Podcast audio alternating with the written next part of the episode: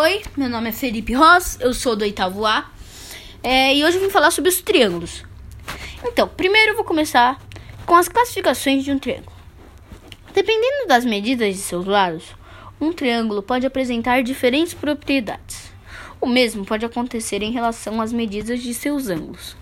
Então, por esse motivo, costumamos usar duas classificações para os triângulos: uma que leva em consideração as medidas de seus lados e outra que considera as medidas de seus ângulos.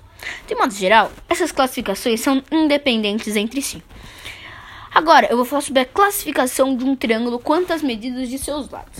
E o primeiro é o esquilátero, equilátero, desculpa, equilátero, quando possui os três lados com a mesma medida.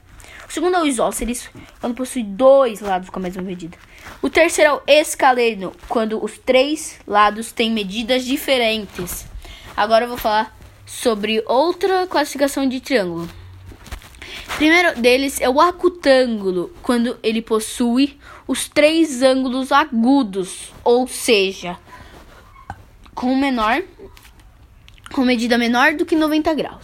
O segundo é o retângulo, quando ele possui um ângulo reto, ou seja, com medida igual a 90 graus.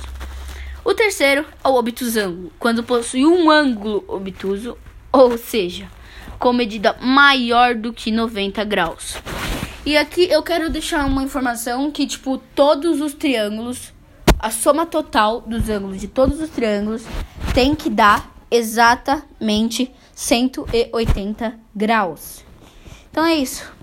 É, espero que vocês tenham gostado e é nóis.